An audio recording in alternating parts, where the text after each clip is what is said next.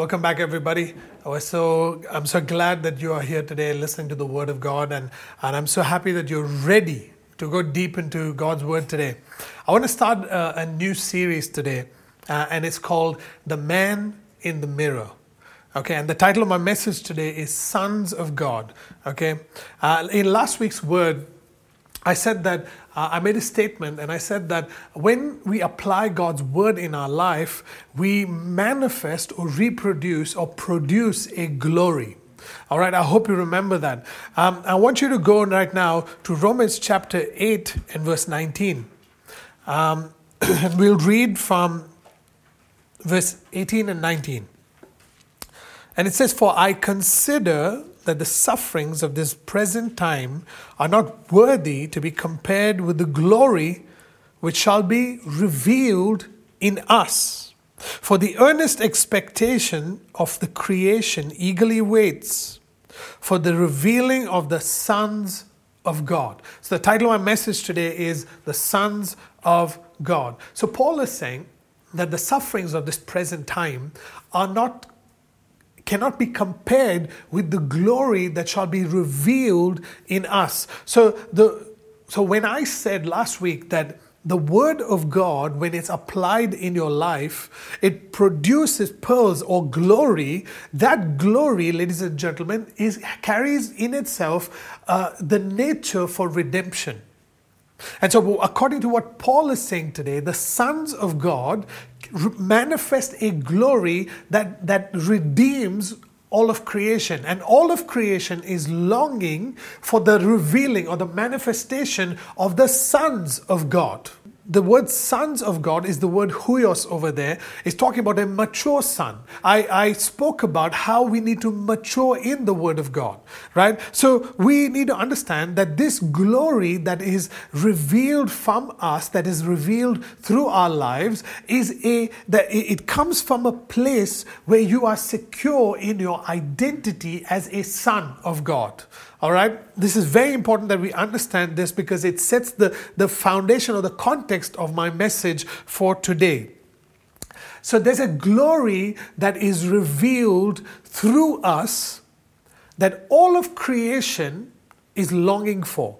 They're longing for the manifestation of the, the, or the revealing of the sons of God. Who, the sons of God are the ones who apply the word of God in their life, and from the, applying the word of God in their life, they begin to manifest a glory that all of creation needs. This glory is a redemptive glory. So we must understand that there, that there are that, that Jesus, the ministry of Jesus, was a, a ministry of reconciliation.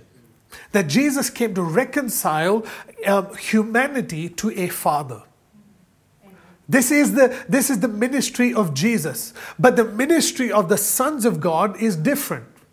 The ministry of the sons of God is a ministry of redemption, where we now begin to manifest a glory that all of creation begins to get redeemed from. Why do they need to get redeemed from? Uh, let, let's actually read verse 20. It says, For creation was subjected to futility, not willingly, but because of him who subjected it in hope because the creation itself will also will be delivered from the bondage of corruption into the glorious liberty of the children of God. So what, what I'm trying to say here today is that when you apply the word of God in your life, there is a glory that is manifested by the grace of God in your life. When that glory is manifested out of your life, it begins to it, begins to uh, call all those things that God has created, everything in nature, all of God's creation. Whether it's the trees in your house, whether it is the mountains, the seas, the, the valleys, the, the fish in the sea, the animals, the stars in the sky, all of creation is longing for you to manifest the glory of God. This is a huge, huge responsibility. We must understand that our identity as sons of God and our purpose of redemption is very closely linked together. You cannot separate your identity as a son of God and your purpose of, of, of revealing or manifesting the glory of God. Redemption which is your purpose, and identity, which is Son of God, is closely linked together. In the kingdom of God, we cannot uh, separate your identity from your relationship with God. In fact, in the kingdom of God, you are first relational and then functional. You have you are restored back to a right relationship with the Father so that you can redeem all creation. Jesus he, he reconciled all of humanity to God. Right? He reconciled. To, so to those who believe in Jesus, you are now brought into the kingdom of God and you receive a father. And now you are reconciled back to the Father so that now Jesus, who is not physically on the earth, right? You are physically on the earth. So Jesus is in heaven and he released his spirit. It's the spirit of the Son that lives on the inside of you. That spirit of the Son begins to manifest the glory of the Son. So all of creation is longing for the glory that is manifested by the sons of God. Why? Is because God had subjected them into futility. That word futility meant corruption or, or perishing, which means all everything that God has created will corrupt until the sons of God begin to manifest the glory of God. It is so important to understand our purpose on the earth. Jesus is not on the earth but you are. And so, when the Spirit of God, the Spirit of the Son, begins to live on the inside of you and manifest glory, all of creation begins to get attracted to you because they want you to redeem them from the curse of corruption. Our, our responsibility to manifest glory is not to enjoy a good life. Our responsibility to manifest glory is redemption for all of creation. You could be walking down the street and a plant could be dying. And your presence next to that tree, manifesting glory, the glory of God from your obedience to God's word, could literally save a plant's life. If you look at that, now think about going to the hospital. You walk into the hospital as a glorious Son of God. And this glory, everything that is on the earth that is in corruption, a sick person, a person who is in sick is experiencing co- corruption in their body. And because of that, now you are walking into that hospital and, and the glory of God is beginning to manifest out of your life. And this glory begins to save people. You don't even need to lay hands on the sick. You just walk into the room and people will begin to get healed. Come on, that is the glory of a mature son. A son does not even have to speak. His presence in a, in a place where there is corruption brings, and he begins to manifest his glory, brings redemption and restoration to all of creation. Our responsibility really is to be fruitful, multiply, and also replenish the earth. That's the, that's the responsibility that we have as maturing sons of God. So, this glory that is, that is a redemptive glory is, comes from a place where you are secure in your identity as a son of God. This is very important that you understand that. Because there is also a glory that is released through a child of God that carries the mindset of an orphan that carries the consciousness of an orphan. And that glory, ladies and gentlemen, can fade away. So the so the the restorative glory, the glory that can never fade away, the glory uh, that will increase, the ever increasing glory comes from a place when you are secure in your identity as a son and daughter of God. Uh, we, we could be going through the worst season of our lives right now. This pandemic could be the worst season of our lives. And, and or there could be a circumstance or situation in your, in your life. You could have had a doctor's report. You could have lost your job. Uh, you, don't, you don't have finances. You don't know how you could travel out of this country. You, you might feel like you are stuck in this moment. But I'll tell you something. The sons of God who are secure in their identity have experience peace. You experience provision, God's provision. You experience uh, uh, uh, uh, belonging to a family. You experience uh, the love of the Father, the perfect love of the Father. You experience the joy of the Lord. Everything around you will tell you that you should not be joyful, but because you are in your perfect identity, you are so secure in your Father that your Father has got your back. Your Father will take care of you. Your Father will provide for you. Your Father will protect you. Your Father will heal your body. And this gives you such an assurance that's how you know that you are in your perfect identity as a son of God. But on the other hand, this pandemic or these circumstances come to reveal your identity. It comes to reveal whether you start fretting, whether you start striving in this season, whether you feel abandoned by God, whether you feel abandoned by people. Man, I went to this church, man, and you know, these people said they love me, and now when this pandemic hit, nobody loves me, nobody calls me, nobody says hi to me, me, me, me, me, me.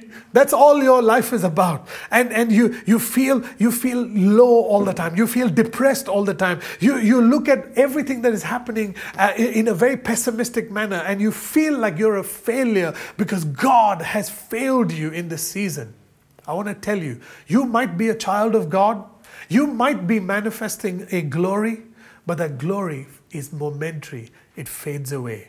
Only because your identity is not secure in the Father's love. Your identity is not secure that you are a son of God. If you're a son of God, ladies and gentlemen, your worth to heaven is very high.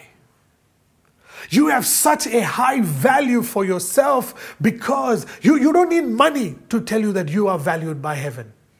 You don't need riches and, and all the pleasures of this world to, reveal, to tell you that you are loved by God. You don't need miracle signs and wonders to confirm that you're a, a child of God. But your, if your identity is secure as a son and a daughter of God, there is such a provision that comes in your life. There's such a security in, in the worst turmoil. There's this place of absolute peace. And it is in this place that you begin to manifest glory.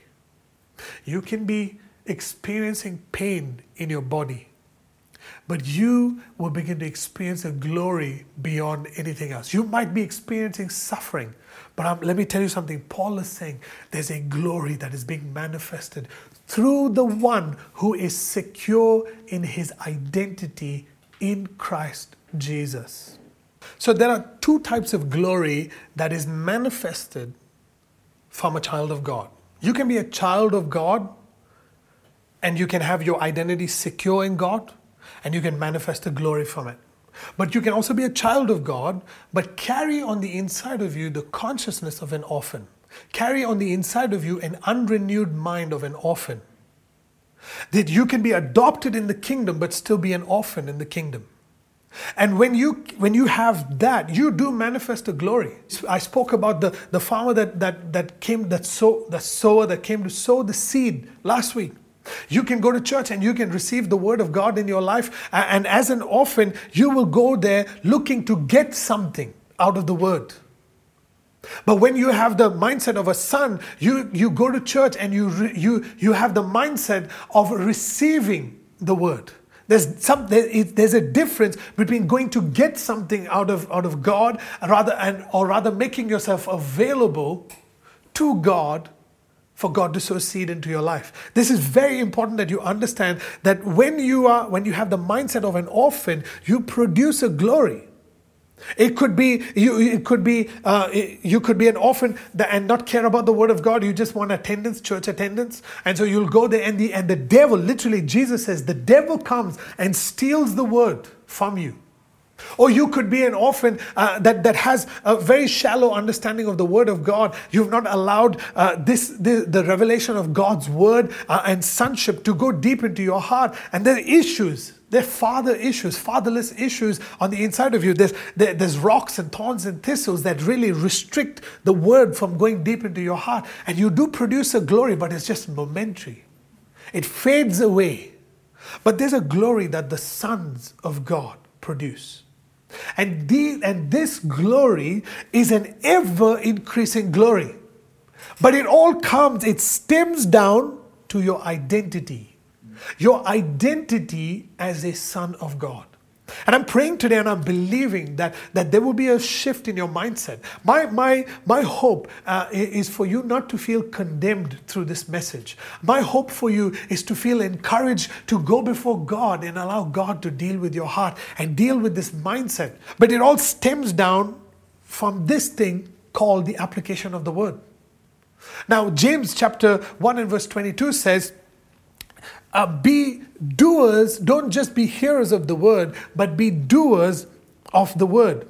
And, and it's vitally important for us to understand that you can be an orphan and a doer of the word, or you can be a son and a doer of the word. It all boils down to your identity. You can be, you can be a, a, an orphan and a doer of the word, but actually not care much about the word. You only care about the results. So temporary results are good enough for you. Or you could be a son who's secure in your identity, not looking for temporary results, but looking for an everlasting harvest. Wow, this is so powerful. This is such a good word. We're looking, sons look for the long term. And they don't just look for one harvest, they look for a harvest that starts with 30 fold. And after it's taken out, there's a 60 fold from the same seed. And then after it's taken out, there's a 100 fold harvest. Come on, this is powerful. I, I hope you, you're receiving this word right now. And so I want to let everybody know that you are responsible for the word that you receive. A farmer does not go to the sower and ask him, What have you done with the seed? Where's my harvest? But the farmer goes to the land. He checks the soil. Why is there no harvest coming out of this? So God comes to check you, He comes to check your identity.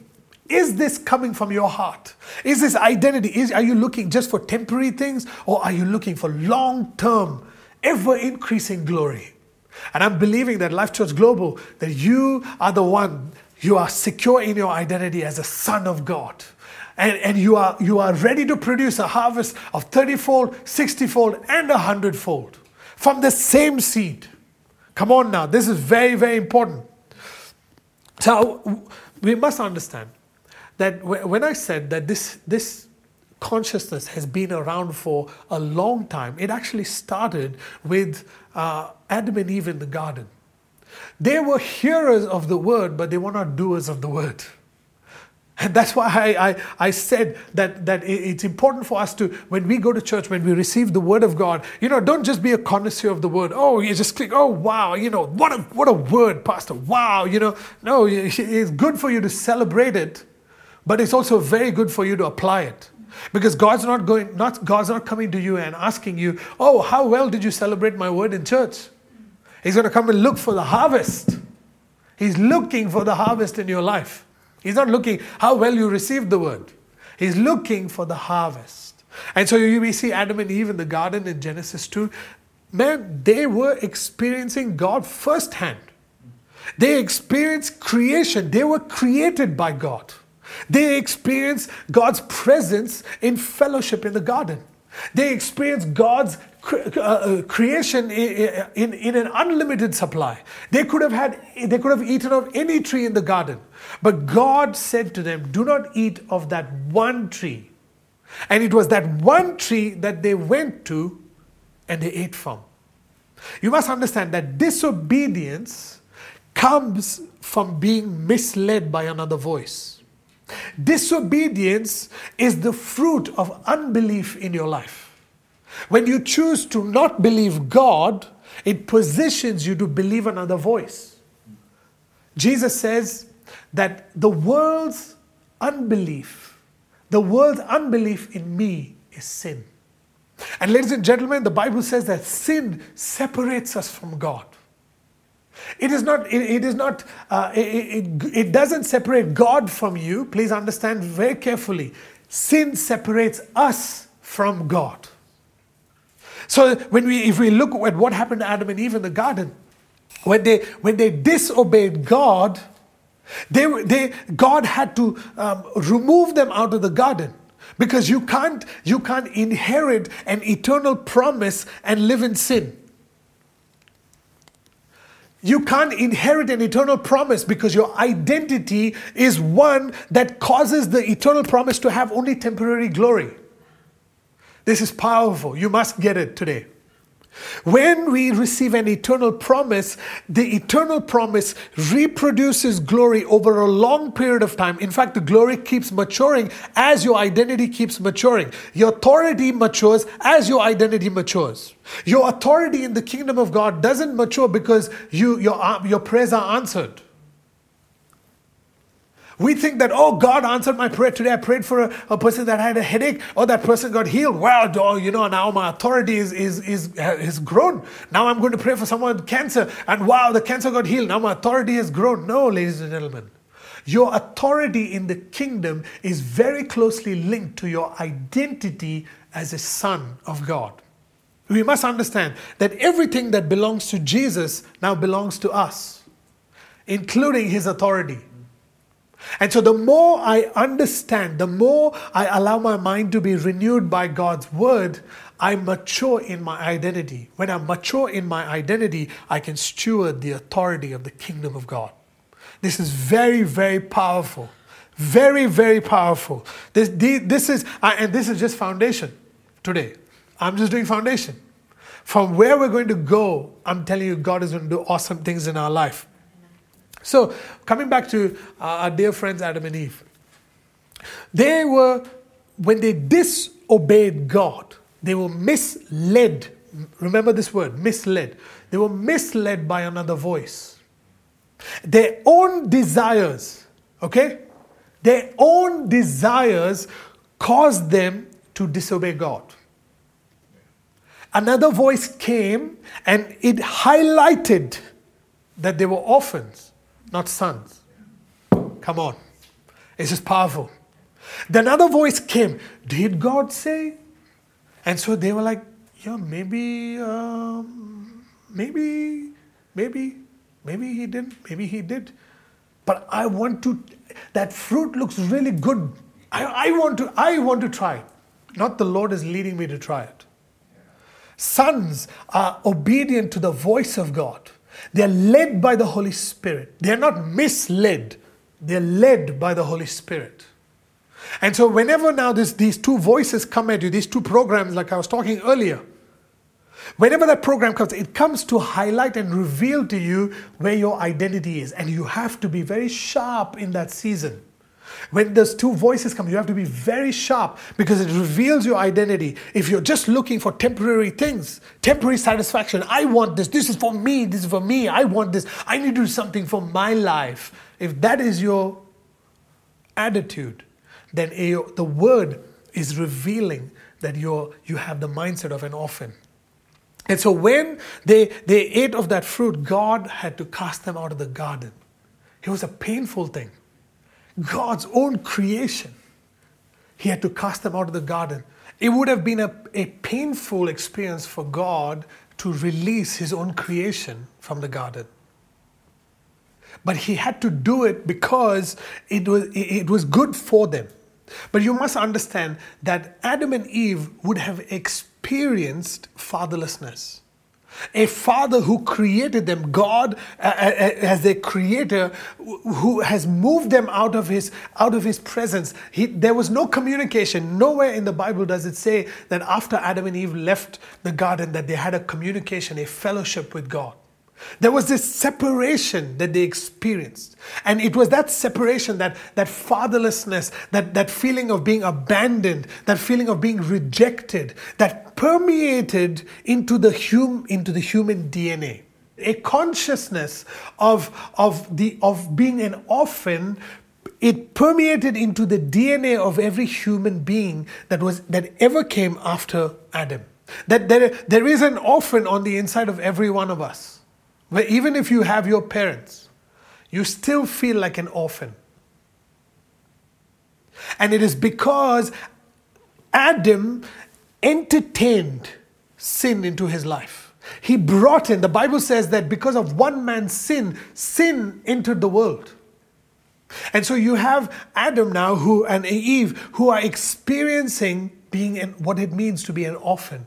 And over generation, generation after generation after generation, this consciousness was moving from one generation to another. And every generation that was born after Adam, the, the, the orphan mindset became worse. It became greater and greater and greater till being an orphan or feeling like an orphan or experiencing orphan um, uh, uh, uh, my, a mindset became normal for human beings. It became normal to be depressed. It became it is normal to be rejected. It is normal. You can just sit by yourself and feel depressed. You, you, you can just sit by yourself and feel lonely. I mean, this, this pandemic that has just come around has really revealed what is in your identity. It has really revealed you sat at home, you can't meet your friends, you can't fellowship, you can't belong, you can't go to church, and it's, eh, you're just sitting in front of a TV by yourself. And it, you, you, people were battling loneliness during the season. Why? Is because God in this season is revealing that our identity has been influenced by the mindset of an orphan. And this is very important that we understand this, ladies and gentlemen, because our children will carry what we don't deal with. And because Adam and Eve did not deal with this fatherlessness, their sons began to do the same thing. Now, if you if you go to Genesis chapter four, Genesis chapter four, I want to I just want to read uh, the story of Cain and Abel, and I want you to to see how rejection caused Cain to make a very huge mistake. And it says in verse 1 Now Adam knew Eve, his wife, and she conceived and bore Cain and said, I have acquired a man from the Lord. Then she bore again, and this time his brother Abel. His brother Abel. Now, Abel was a keeper of the sheep, but Cain was a tiller of the ground. You must understand this. Cain was tilling the ground that God cursed. And in the process of time, it came to pass that Cain brought an offering of the fruit of the ground to the Lord. Abel also bought of the firstborn of his flock and of their fat, and the Lord respected Abel and his offering, but did not respect Cain and his offering. And Cain was very angry, and his countenance fell. Okay, so it's very important that now, now just look up at me for a few minutes. You, you must understand what's happened here. They, they come before God to, and they bring their offering. Now, we know from fruit and vegetables that we don't know what is the first amongst the lot. But from the animals, we know what is the firstborn. And so Abel now brings his choicest firstborn to God. And God looks at it and He says, I see his heart. His heart is to give me the best. But Cain brings an offering, which means that his heart was not in it. And so God respects Abel because Abel's heart was after God. But then he, he, he doesn't accept Cain's offering, and so Cain begins to feel what his father felt. He felt rejection. And so, because of that, his countenance falls, and God comes to Cain and says, Why has your countenance fallen? In modern, in modern terms, pastors asking a congregation member, How's life? What's happening in your life? Looks like your countenance has fallen. What's happening in your life? Oh, no, no, no, everything is good. Everything is good. Really? Doesn't look like it. It's because we know, as your father, as your spiritual father and mother, we know what is happening. I don't know that, I don't need to know the details, but I just know from looking at you, there's a glory that has faded away. That's powerful. And so God says to Cain now, He says, Cain, sin is at the door of your heart. And you need to master it. You're in this moment right now, your identity is being revealed. But sin is at the, you're just about to sin. God comes to rescue. If God did not love him or reject him, God would not have pursued Cain. But he pursues him and he says, he, he knows what he's about to do. and he wants to save him. But Cain goes ahead, anyways, and kills his brother. This is such an important story for us because we need to understand what the source of our identity is. The source of Cain's identity was because was in his father's identity. His father was rejected, and so now he brought an offering that caused him to be rejected before God. Abel was a, was a, was a type of Jesus in this story right here. Jesus, the Bible says that Jesus was the only begotten of the Father. The Jews thought that they were the sons of God. And they crucified Jesus because he said, he claimed that he was the only begotten of the Father. We must understand that if you're of the lineage of Adam, you're not of the seed of God. To be the only begotten of the Father, you need to have the seed of God give you life. And that's why it is so important for us to apply the Word of God in our life. We receive the seed, the seed of God. It confirms and it affirms and it grows our identity on the inside as sons of God. This is so powerful. Very powerful. And so here we see that Jesus was rejected by the people that he came to save. And a lot of times, people in church who have a, the mindset of an orphan reject the very thing that God has blessed. They reject the very person that God has blessed and accepted and said, Hey, listen, this person, I'm going to bless them because their heart is for me. And so when a person who has an orphan's mindset comes into a church environment, they're just looking, they're so jealous of the one, of the brother that God has chosen. They feel rejected because God has not rejected them, but they just feel rejected anyways. Because their identity is in the wrong place. They feel rejected, and so because they feel rejected that God has accepted somebody else more than me, they actually go out and kill the very person, or harm the very person, or speak against the very person that God has blessed and God has instituted to be a blessing, a source of blessing to their life. It's very strange that the, that the very people that God has, has put in our life to be a blessing to us, those are the very people that we actually curse. Those are the very people that we actually speak against. Those are the very people, those are the pastors, those are the spiritual mothers and fathers that we actually disobey. In 1 Samuel 13, we see that Saul, King Saul, uh, who, who was God's chosen one, uh, is in his third year uh, of reign over Israel. And he takes about 3,000 men and he goes out to war with, with, the, with the Philistines. And his, uh, and his son, Jonathan, uh, goes out and takes out a garrison of 20 people. Uh, and, and so the news spreads out, and now the Philistines come to attack Israel, and there's 30,000, uh, uh, you know, uh, 30,000 chariots, 6,000 horsemen, and people uh, like the sand on the seashore. There's millions of them that come to take out 3,000 people. You must understand how intimidated the enemy was. Anyways, so the, the story was that that, uh, that Saul now was meant to wait for Samuel, the prophet Samuel, uh, to come to do a sacrifice to the Lord before they go to war. And uh, Samuel gave him a time, and he doesn't keep the time. And so now, when something like that happens, it really exposes the orphan in you. Oh, you know, that brother, he gave me his word and then did not keep it. Oh, his, your word is powerful. No, your word just binds you. It's a program that binds the hearer. And when, when people don't keep their word, we go get disappointed, we feel let down. No, that, that happened because God is exposing there's an orphan on the inside of you. And so now Saul now decides that, that he looks at the people, they were all scared around him, they were fretting, they were trembling, and all that kind of stuff. So he decided now, I'm going to do the offering before God because I don't know when these Philistines are going to come and, and finish us off. So he, he, he operates not from perfect peace, but he operates from fear and anxiety. And so he goes and does the offering, and when he finishes the offering, this is like a, like a movie, you know. Prophet Samuel shows up. And he goes, What have you done? And he said, Hey, you know, you were supposed to, he puts the blame, you know, on somebody else. You know, that's, that's typical often mindset.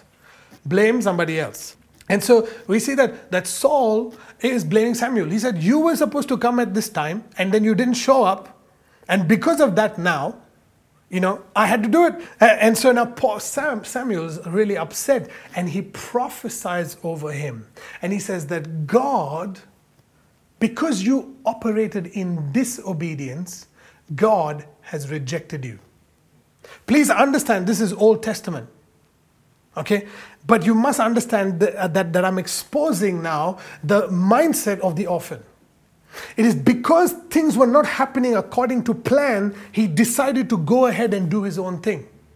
And so now Samuel comes to him and says, Listen, God has rejected you, but he has accepted another whose heart is after God. This is such a phenomenal statement about David because David was a man after God's own heart. What does it mean, being, being after God's own heart?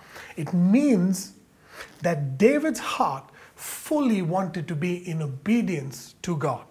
Whatever was God's will for his life, and whatever was God's will for the nation of Israel, David wanted his heart to fully obey it.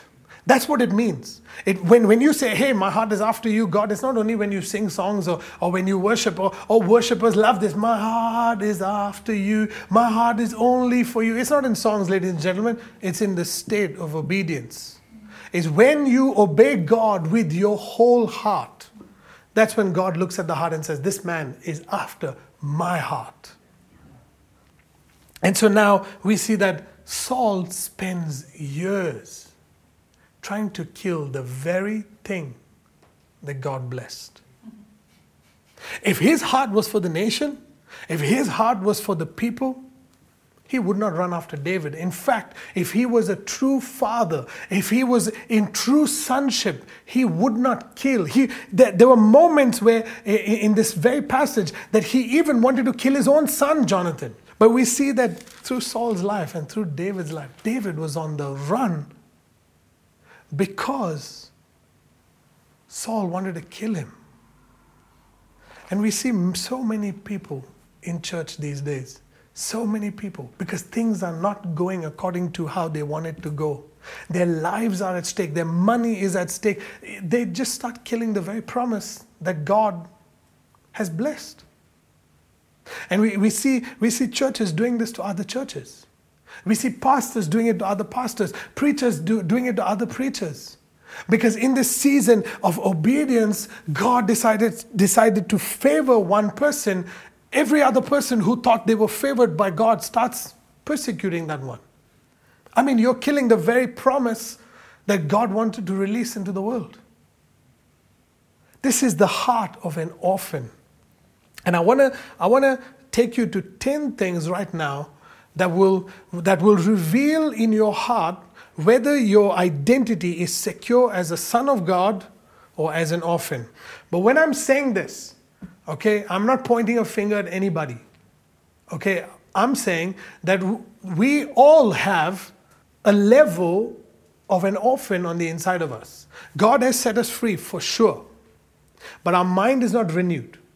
So, as I begin to show you these behavior patterns, right you need to be the, the you need to discern this over your life and judge your own heart. Don't judge me okay? Judge your own heart okay? Don't judge the person sitting next to you because that is the typical orphan.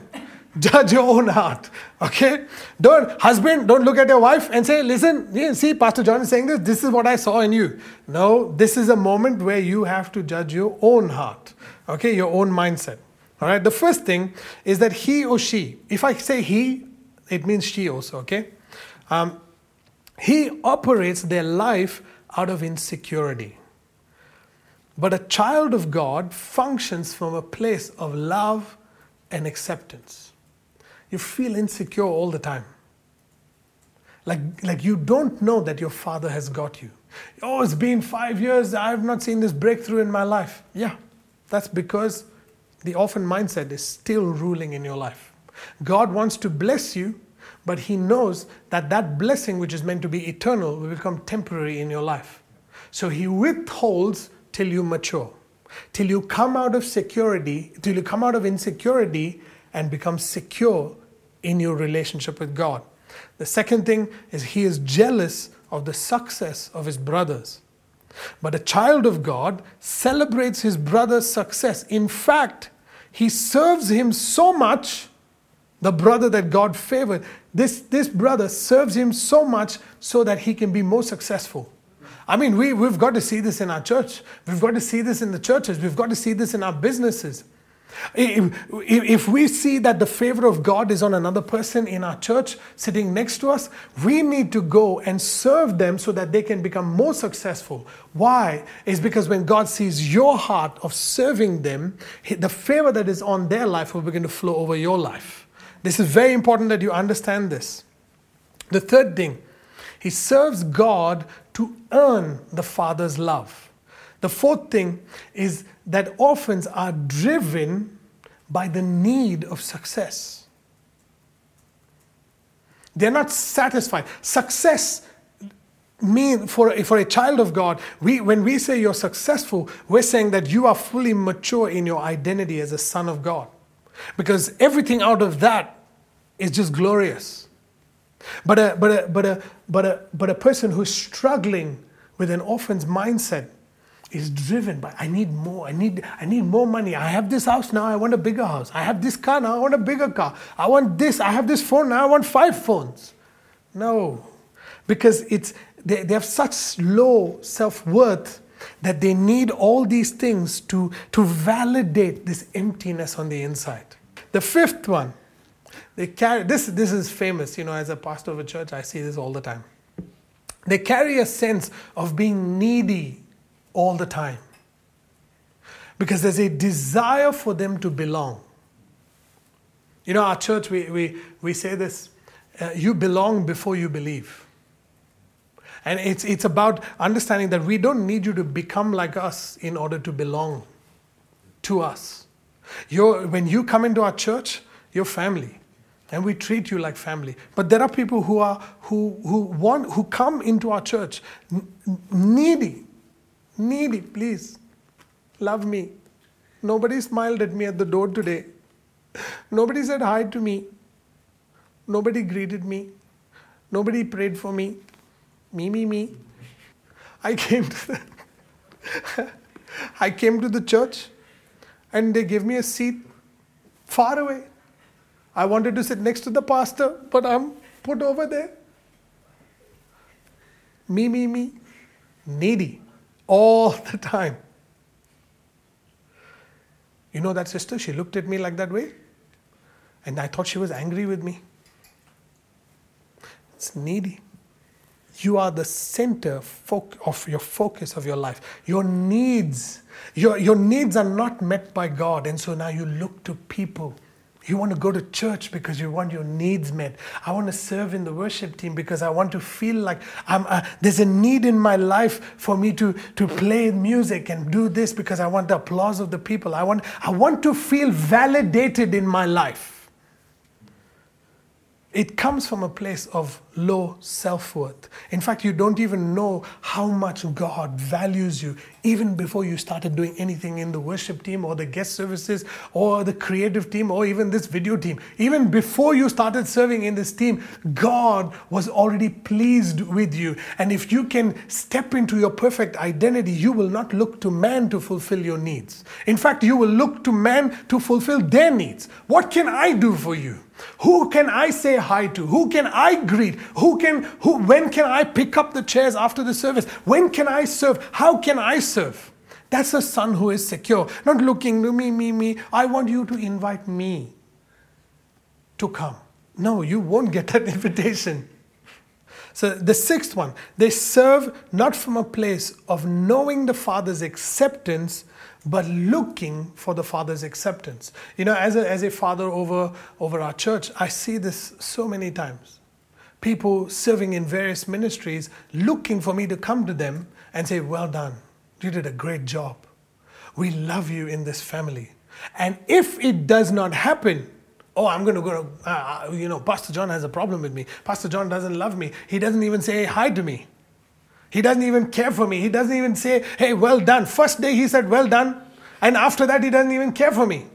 Yeah, but you must understand that an orphan's mindset is always looking for acceptance from people because you are not accepted by the Father, by your Heavenly Father. What a, what a, what a beautiful world we would live in. What an awesome church we would have if everybody walked into that place fully accepted, knowing that you are fully accepted by your Heavenly Father. And you're not looking for, for someone to affirm you, but in fact, you're looking for someone to affirm. Number seven is that an orphan lacks self esteem. They lack self worth that comes from a place of insecurity and not having a personal revelation of sonship. I've seen this so so many times, you know, uh, that that an orphan, that a person who is influenced by an orphan's mindset will try something because they want to succeed. But if they don't succeed and they fail, they really beat themselves up. They go into depression for months. They feel like nobody loves me. I'm good at nothing. Yeah, yeah, yeah, yeah. just non-stop. But I want to tell you, you are plagued by the mindset of an orphan. Because it is not in our successes that we mature, it is actually in the lessons of failure that we learn to mature. And every time we fail, it gives us an opportunity to never make those mistakes again. But orphans never seem to learn their lesson. They keep going back to the same spot again and again and again. Number eight, no matter what people say, it is never their fault, but it's always somebody else's fault.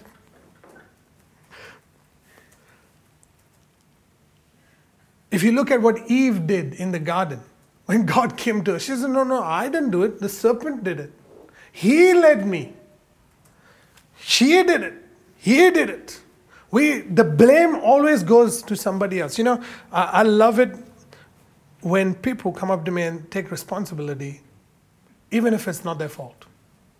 Sons who are so secure understand that there's a purpose to their life. And so whenever there's a flaw, they take the responsibility and says, I will fix it, even if it is not their mistake. This is going to change our church. This is going to change the world. Christianity in itself is changing right now. We need to be so secure that God doesn't hate us, but He loves us. He's already accepted us. So when there's when, when there's something that needs to be done and there's a flaw, there's a mistake, there's a there's a glass that's broken in the house, a son rises up and says, I will fix it. And not looking to blame somebody else. Number nine, in a church, they look to a father and mother of the house to add value to their vision. they come to the church because they say, wow, you know, we have a good worship team and we have good lights and, you know, we have good, uh, awesome stuff, lots of freedom to do free worship and, you know, all that kind of stuff. And they say, they, and they think, I can come to this church and now this church has to revolve around what I say and what I do and what the vision that God has placed on my life. I want to tell you, you might have a vision from God, but that vision is only temporary. Because with the vision comes the provision. With the vision from God, there's an eternal provision. You don't need people to provide for you, God provides for you. But when you come into a house uh, and you're, and you're, you're a son that is, that is in your perfect identity, you don't look to the mother and father of the house to fulfill your vision. In fact, you take your vision and you submit it at their feet, and then you fulfill the vision that is on their life. Why? It's because God has favored them. God has favored them. I see this so often in churches that people come to church for what they need. They don't come to church to fulfill the vision that is on the house. But that's because there's an orphan mindset that has rooted itself in Christianity, that is rooted itself in a Christian's life. We're going to go deeper in this. It's going to be, uh, it's going to be fun over the next few weeks. But let me get to the tenth one. The tenth one is their relationship with God is that God is their master and not their father. They are in a mindset that God is a perfectionist and He will only be pleased with them if they serve Him and their service is perfect. Ding! Everything has to be perfect. The tablecloth in the church has to be perfect. Oh, the everything perfect, perfect. Oh, the lights have to be perfect. Eh, You know, I've, I've heard people say this. If you, the temperature in the room has to be perfect. If the temperature in the room is not perfect, the Holy Spirit won't come. I mean, come on. It's just an offense mindset. Temporary glory.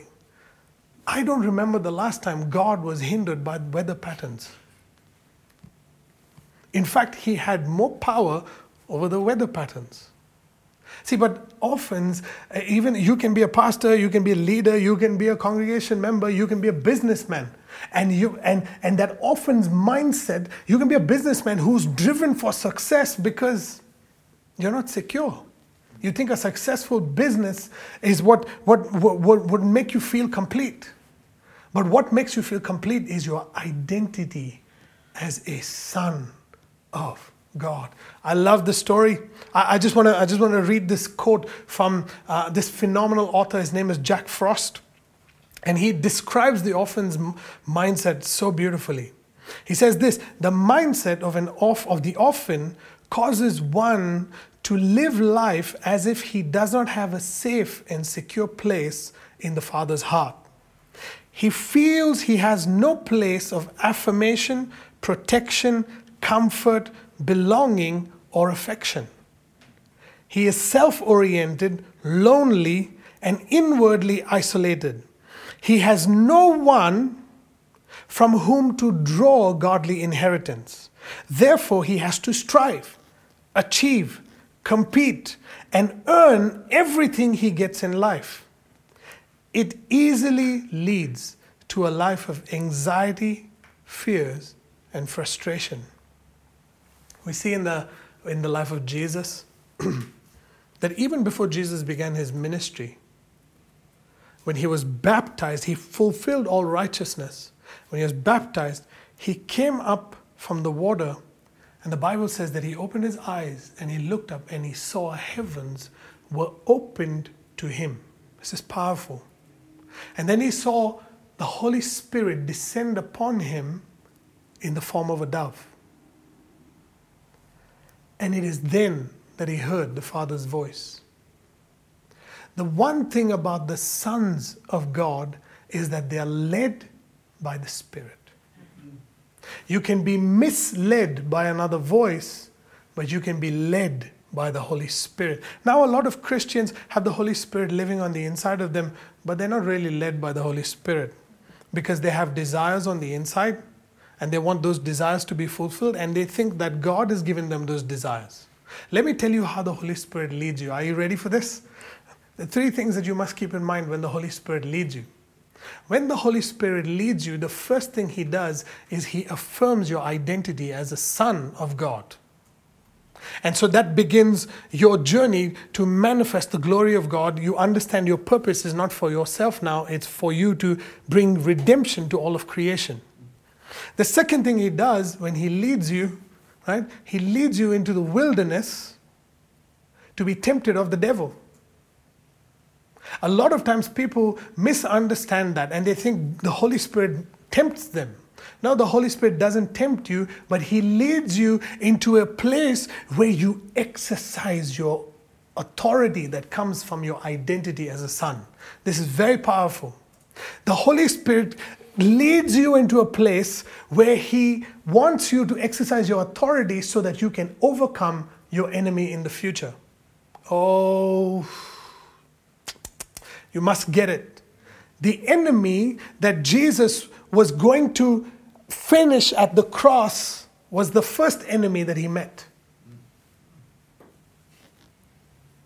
It was the first enemy. God is not saying, okay, go into the baby pool now and then, you know, move, see if you can swim in the low area. The way God matures you, throws you in the deep end. The one that you're going to finish at the cross is the first enemy that you're going to get. And he said, and Jesus, you must understand, this is so powerful. Every response that Jesus had came from his identity. He spoke the word. Come on, man. Jesus is the Word, and he spoke from his identity. He didn't speak from an orphan's mindset. Oh, he didn't say, you know, my Adam, my father, and then, you know, Moses, my grandfather. You know, he didn't, he didn't mention any of that. He says, it is written, which means your identity is inscribed on the tablets of your heart. God has marked you as his son. And it is from that place that you communicate to every storm. It is from that place you communicate to every idol. It's from that place you communicate to every enemy that you will ever face in your life. Every pandemic, you speak to the pandemic as a son who has authority over the pandemic. This is why it's important to be led by the Spirit. The third thing that the Holy Spirit does is that he, he, he positions you to hear the voice of your Father. A lot of the times people say, oh, you know, the Holy Spirit said this, and the Holy Spirit said this, and the Holy Spirit said that. Yes, He does, but He reveals to you the voice of your Heavenly Father. I want you to go to Romans chapter 8, and we'll read from verse 14 onwards. It says this For as many as are led by the Spirit of God, these are the sons of God, which means the Holy Spirit does not come and does not lead an orphan. This is powerful. The Holy Spirit does not lead a person who is ruled by the mindset of an orphan. He leads sons. The fact that your identity is that you are a son of God positions you to be led by the Holy Spirit. And the Holy Spirit does phenomenal things. The Holy Spirit, He, he reveals the Father to you. Let's read verse, verse 15. He says this For you did not receive a spirit of bondage again to fear, but you received the spirit of adoption by whom we cry out, Abba Father. This is phenomenal. He comes to the Holy Spirit's role on the inside of you is to confirm to you, He bears witness that you're a son of God. First, the first thing He does is that you don't need the God the Father to do anything. You don't need Him to speak. You don't need Him to do anything in your life. The day you get saved and you receive Jesus and the Holy Spirit comes and lives on the inside of you, He bears witness. When, do, when do you bear witness? When everything around you tells you that God is not a good father, that the circumstance in your life proves to you that, that God is not a good father, the Holy Spirit bears. I know without a shadow of a doubt. I know in my knowing that God is my Father. This is powerful. God is my Father. Yes, I have earthly parents. Yes, I have earthly spiritual parents. But my DNA is the divine nature of Abba Father. The Holy Spirit comes on the inside of you, and, and when you pray to, to God the Father, you're not praying, God, my master.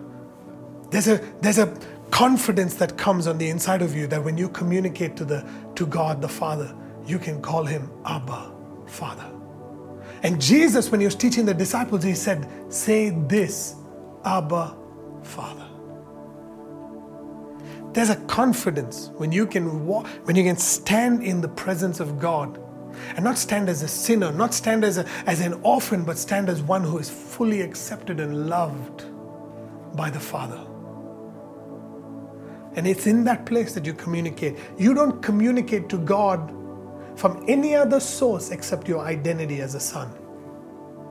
You don't communicate to him as a, as a person in need of a breakthrough. God, I need a breakthrough. I need my bill to be paid. God. No, the bill is leading you to pray to God, not your identity. Sickness in the body is causing you to pray to God, not your identity. God responds to identity. Jesus was so phenomenal that when he was led by the Holy Spirit, he did not do anything on the earth outside the will of the Father. Bill Johnson says this Jesus is perfect theology. And it's, it's absolutely true. Jesus was so submitted to the Father that he did not do anything that the Father did not do. In fact, whatever he whatever he heard the Father speak, he spoke. Whatever he saw the Father do, he did it. That is what the Holy Spirit does. He the Holy Spirit teaches you, he guides you to be fully submitted. When a person in a church or a business lacks submission, they're ruled by the mindset of an orphan. Submission doesn't mean you give up your, your free will, that you have no, no, you can't make any choices in your life. Submission means that I seek your will before I make a decision. I submit my heart to you before I make my choice. And this is really what the Holy Spirit does to us. He comes to affirm in our hearts. He is the spirit of adoption by whom we cry out, Abba, Father.